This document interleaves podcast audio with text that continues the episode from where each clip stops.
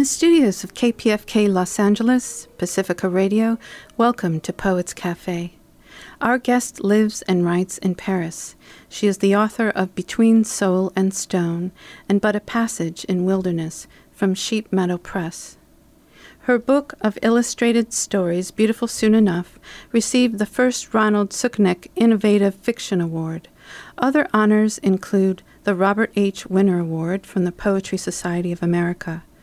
Her works appear in the American journals Poetry International, New Letters, Kenyon Review, Plume, The Collagist, Tupelo Quarterly, Gulf Coast, Southern Humanities Review, Pleiades, Prairie Schooner, the American Journal of Poetry, and Jacquard Press, among many others. Before the drought, her newest collection is from Glass Lyre Press and was a finalist for the National Poetry Series. Welcome to Poets Cafe, Margo Berdeshevsky. This poem is dedicated to the Paris massacres in November of 2015. No modifier at all. None. No one is not connected to someone else in the city who was hurt that night or dead. It is the no degrees of separation or escape or times we've been born to. Everyone knows someone who knew at least one in a city of millions. Open terraces under street lamps and a fingernail of moon, tables of friends, a concert by the eagles of death metal, and autumn, and blood, and no breath, and the young. The rifles and a will to end something. Paris for lovers. I open my door to a man I've been calling all this week to fix my door. Hamid, thin as a pencil, flaming as a showgirl. A face from the projects, a face from the once upon colonies. My lock no longer works. These are days when one thinks of closing doors. He stands in my hall, eyes like tunnels and sewers that bend under the city. Last Saturday, there was a carnival bulging in those tunnels. People vowed to dance and to wear costumes and to live unless they die. I wore silk, rented gowns and feathers and masks. You had to be invited. Steps underneath our city. I wore red. Who are you? Someone whispered in the dark. I don't know is anyone's reply. I'm so sorry I have not answered you earlier this week, madame. My sister, the baby one, she is, was one of, in the cafe. She came to the birthday for her lover. Her name was Jamila. I had photographed candles and flowers left for the murdered in front of that cafe the day after. I remember that name, Jamila, I tell him. His eyes are sewers, tunnels. He cries. I cry. Destiny. He mumbles so softly I am not sure I have heard. He pulls his satchel of tools into my hole to repair my door. There is a noise somewhere that is too loud. We are strangers.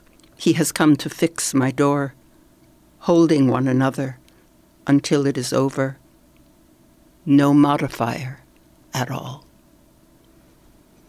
Thank you, Margo. Welcome to Poets Cafe. Thank you. We're so happy to have you here. What a powerful, powerful piece that you opened with. Your poetry often speaks to poems as witness. Uh, Carolyn Forche wrote a very eloquent blurb for your recent collection, uh, Before the Drought. Among other things, she said, Your poems speak to the precipice on which we stand so much of your work uh, invokes that witnessing. In an interview with Poetry International, you said that poetry is a language of the soul. And I'm thinking about the experience of witness, and if this isn't true, can the right language also manifest healing for witness and for others? And is that part of your hope in the arts? It's very much my hope. And yes, it is part of the healing.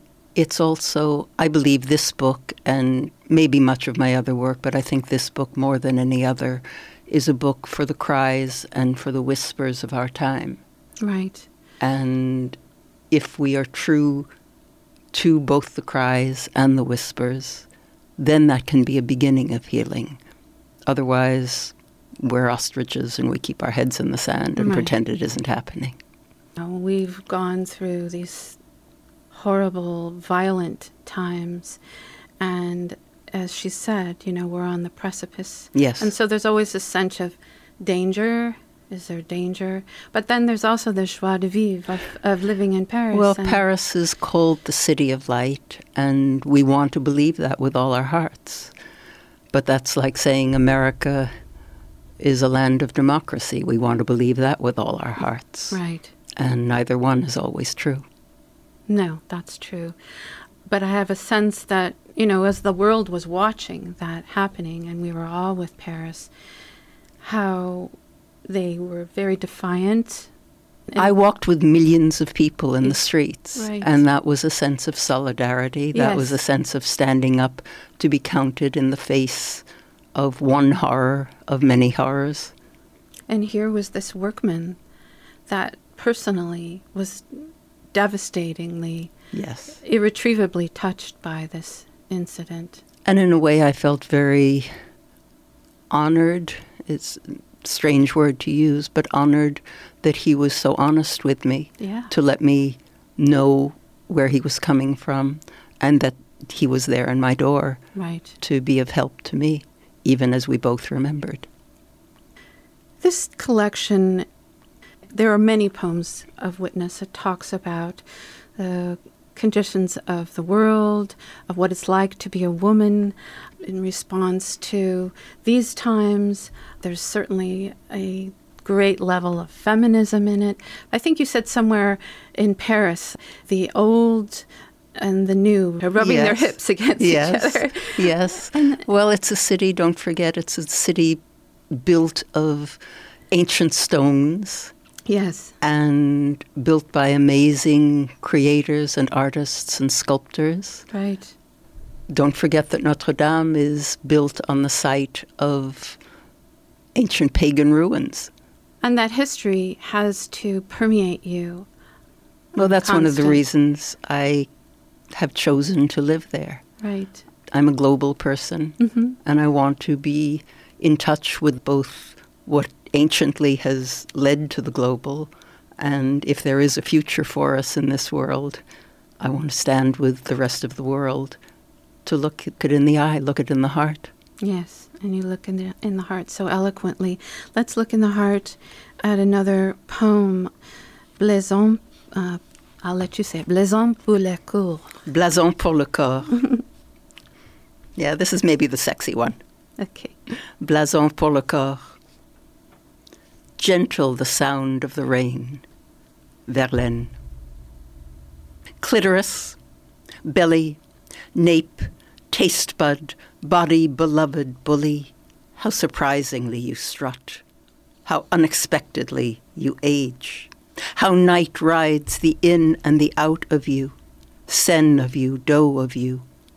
Who raped the silk in you? Don't answer blood's hummingbird under your ribs, body monster, ravenous, now the hound's heartbeat outrunning my greed, body inside, thin ibis, flaming, mirror bitch brayer, do I love you or not?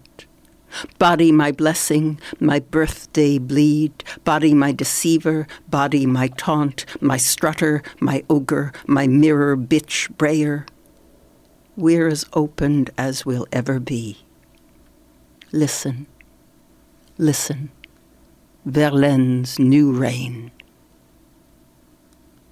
Fantastic. If you're just tuned in, we're listening to Margo Berdeshevsky. She's reading from her beautiful collection Before the Drought out on Glass Lyre Press. This is Lois P. Jones, host of Poets Cafe, and we're amongst the riches and the ruins of Paris right now.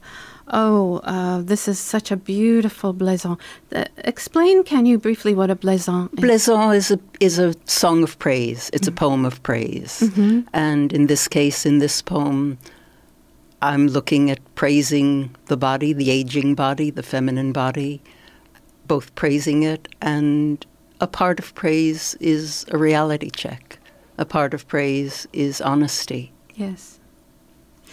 Bitch Brayer, that's what I feel like sometimes. Yeah, me too. me too. Looking at the body.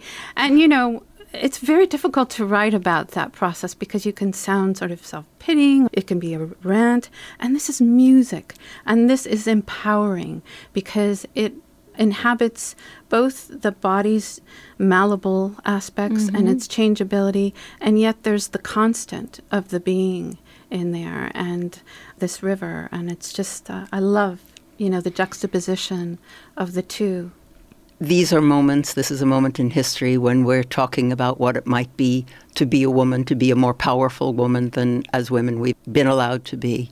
And I came across recently and reread Sojourner Truth's letter. Mm-hmm.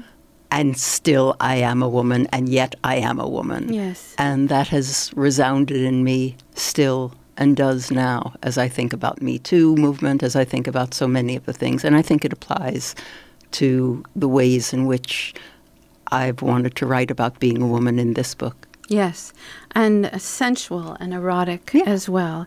Uh, you know, we must give ourselves permission to do that. Sometimes I've shied away from it. I mean, my poetry is inherently sensual. Yes. But to be sexual, I think, I feel like, okay, maybe I can't do that now. But well, you, because it's considered dangerous. If we allow ourselves to be too sexy, then we're asking for it is the common lie. Right. But also the point of the inherent ageism, mm-hmm. which I find sometimes intimidating. Like, should I be reading this now? like, it's like you're asking yourself, should I be wearing this skirt now? Okay, so uh, let's stay with Paris and move, if we can, to uh, Paris, chérie. Paris, chérie kiss humping bridges. Now you carry this burned body to a violining dawnrise in front of Saint Gervais' bells. Now you monologue to the sex legged revenant home from her begging, home from the dead. Now you mourn with the massacred and their white eyed children. But courtyards, cathedrals, doorways make room today for the corner pissing mendiant. She needs as much cleanliness as the shutters opening. Kneeling, great sleeping, she needs covers. You have given me cake, Paris, given me mothers, given me filthy poems, barely brave enough to be written, but I have. Will you give her a morning rise whistle and promise her one last lover, one last day, too? before this year bulges its hips into next year and I lose you again, Paris, darling. We are both hungry, both stained by your autumn hope, and if you don't, there are flames who will. Perfect. Thank you. I love that. It just brings this counterpoint into my perception of you you're from New York originally. I was born in New York City, right. Yes. Which isn't Power City like Paris, but mm-hmm. in a mm-hmm. completely different way. And you were an actress. I was for many years. Yes.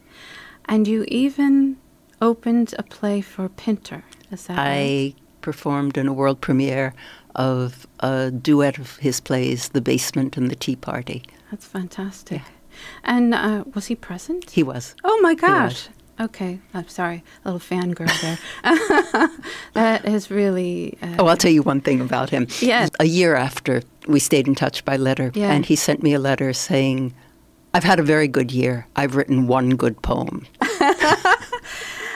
Uh, we had uh, Julian Sands on the show, and uh-huh. I don't know if you know about this, but he was doing a one act play about Harold Pinter's poetry, mm-hmm. which was very uh, important to him, right? Well, Pinter's poetry is not great poetry. No. We know that. Uh-huh. He was a uh-huh. great playwright. Yeah. But it was deeply felt and deeply political. Yes. And important for him, again, to stand up as an artist, as a human, to stand up and be counted when mm. he did. Mm-hmm. That's right. And his plays are his legacy. Yes.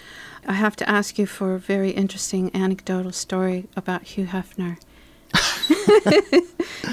oh, that? Yeah. Well, when opening night came for the play out of Pinter's that I was performing in, there was a scene as soon as I walked on stage with my lover in the play, sitting down center stage left was his best friend with an open book of the Kama Sutra. And the mm-hmm. play was written in such a way that the friend and I walk in, ignore the friend writing the Kama Sutra. I strip naked, get into bed, and so does the lover, and lights dim down. Well, the next morning there was a review in the New York Times, and it spoke about the nudity. And these were years in New York City when nudity was suddenly becoming more popular, mm-hmm. let's say. let's let's write a scene where they take off their clothes. That's right. Well, I, I don't think Harold Pinter had that particularly in mind. He thought it fit with the play. Right. Anyway, review appeared, and later that morning the telephone rang, and it was Hugh Hefner, and he was calling for Playboy, and he said, "I was there last night, and uh, we'd like you to do a center spread." And I had one sentence reply I only do it for Harold Pinter, and I hung up. Goodbye, Hugh. Yeah, there was such a, you know, testimony after he died, and oh, yeah. Um, two, you know, different schools of thought, and it was very interesting. But I love that story. Uh, I do too. You shut him down. You shut him down. So, going from Pinter back to poetry, let's get back into your book again for this delicious poem, Mornings After mornings after. Ask if I cry, who should translate? Is there an alchemist in our house for nothing left? No name for us, translator of my twisted tongue and dawn, no milk. Silence, translate the scholar who walks between once Birkenau's chilled chimneys of once upon order, once Auschwitz modern vast. Nothing there nothing left. Once silence. Ask the dissident, not her sister death. I am the woman who asks, How close is a death? How near is a God? Asks, Does order or its shattered window shout? Asks, What can the scholars cry? Is there a scientist in our house for nothing left? Because tidal waves emptied again last night, because islands of the land of the rising sun spun to corpse pieces, house pieces, skin, because grandmothers who ran in village lanes burning once before, aged to what the day gorged, then sent back, newly washed, ready to burn again sons without children lost but their radiant chimneys blistering. Because on the same earth I hold the crow born dawn, hold swift song, morning's fresh milk. Ask if I cry, who can translate? Are there alchemists in our house? I am the woman who asks after.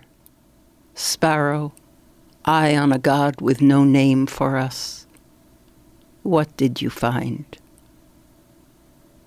If you just tuned in, you're listening to Poets Cafe. I'm host Lois P. Jones, and we're with our marvelous guest, Margo Berdeshevsky, visiting us from Paris. And she's sharing from her wonderful collection, Before the Drought, on Glass Lyre Press. What triggered that poem uh, specifically? Well, as you say, the book is a book of witness in its way, and in our times, before the drought, we have witnessed tsunamis, mm-hmm. we have witnessed earthquakes, we have witnessed what devastates our tiny little planet and our huge universe.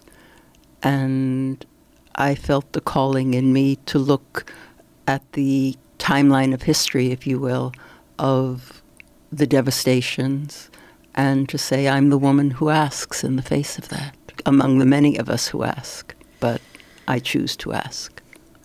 Did you go to Somali? I no, not to Somali. I went to Sumatra. Oh, I to went Sumatra. to Aceh. I had a mm-hmm. very dear friend who was creating a clinic for the survivors after the tsunami there. Yes. And she asked if I would come to bear witness, to photograph, to write about it, and to do what healing was possible, which meant to touch people who just needed someone to touch them and hold them and let them cry. And she asked you, and you said that you were sort of afraid. Oh, I was terrified. Yeah. And I showed up anyway because she's a very, very dear friend and I trusted her calling Right. on a spiritual level.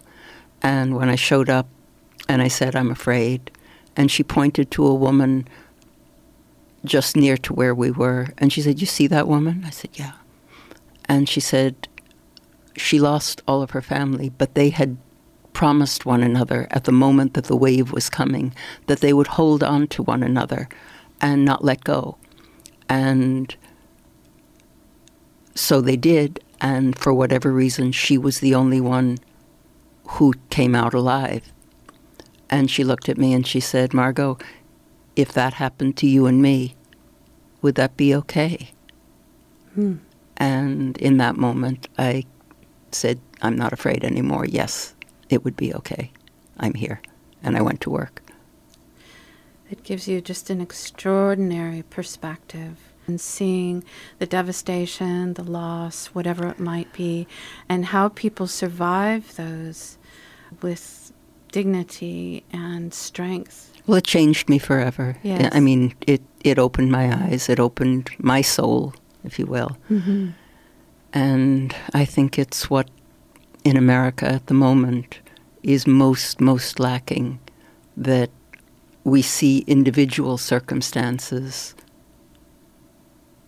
but we don't say, that can be me, that is me. Exactly. Somebody said something just the other night about this is uh, very graphic, but if we could see the limbs being Yes. torn from bodies and, you know, th- the actual graphic aspects of war, it wouldn't be just, oh, there's light going off in the distance and they're bombing somebody. It would be real. It feels like it would change us more. I mean, of course, we don't get consented on war. You know, the government goes off and does Well, it. Mm-hmm. they're dropping bombs again. I know, I know. This And is missiles. exactly what I'm talking about. Yeah. So uh, we're actually winding down the show, and I want to take us out with somebody who's very dear to you.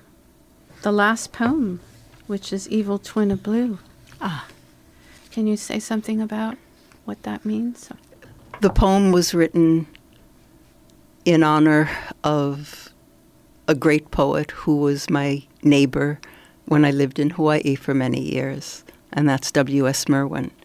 And the poem was written at the time that his wife was very ill. She's now passed on. He's still in life, in breath, and yes, he's very dear to me, and I love him a great deal. And he's the one who led me to a poem by Randall Jarrell with this line, which I use as an epigraph for the poem, and it's particularly pertinent because at this point, Merwin has lost most of his sight. And the line of Randall Jarrell's is, It's getting dark, little thief of starlight. And the poem is called Evil Twin of Blue. It said only the dark is visible, still unfolding. Second in a month, it is the black moon dark side of me, or new or old dust. The old poet I like best is still alive, feeding one cardinal on his banister, drinking Wooloo Mountain tea on his 89th birthday. May the mountain's height and slope give a needed shade, protection of a holy parent. His wife is saying adieus to life amid the rare fronds. She who, all in white, he spied across a woven room and loved after all the others were whispers. Tonight, the thousands, distant suns, spy on us all. how far is far away. Beautiful. Thank you, Margo, for being on the show. Thank you, Lois. Thank you for inviting me. This is host Lois P. Jones, and our guest has been Margo Berdeshevsky. Thanks to our master chef, Marlena Bond. Look for us on the Poets Cafe fan page on Facebook. You've been listening to Poets Cafe on Pacifica Radio for all of Southern California and beyond.